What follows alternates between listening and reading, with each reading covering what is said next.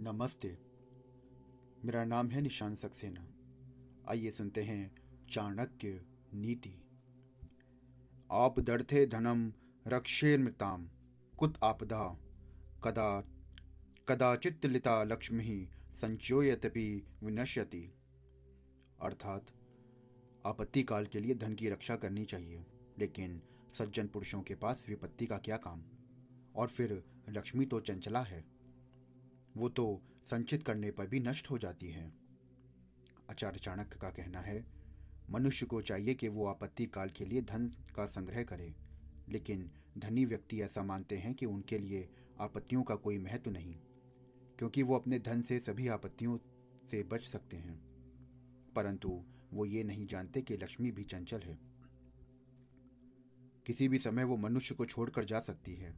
ऐसी स्थिति में ये इकट्ठा किया हुआ धन भी किसी समय नष्ट हो सकता है। धन्यवाद।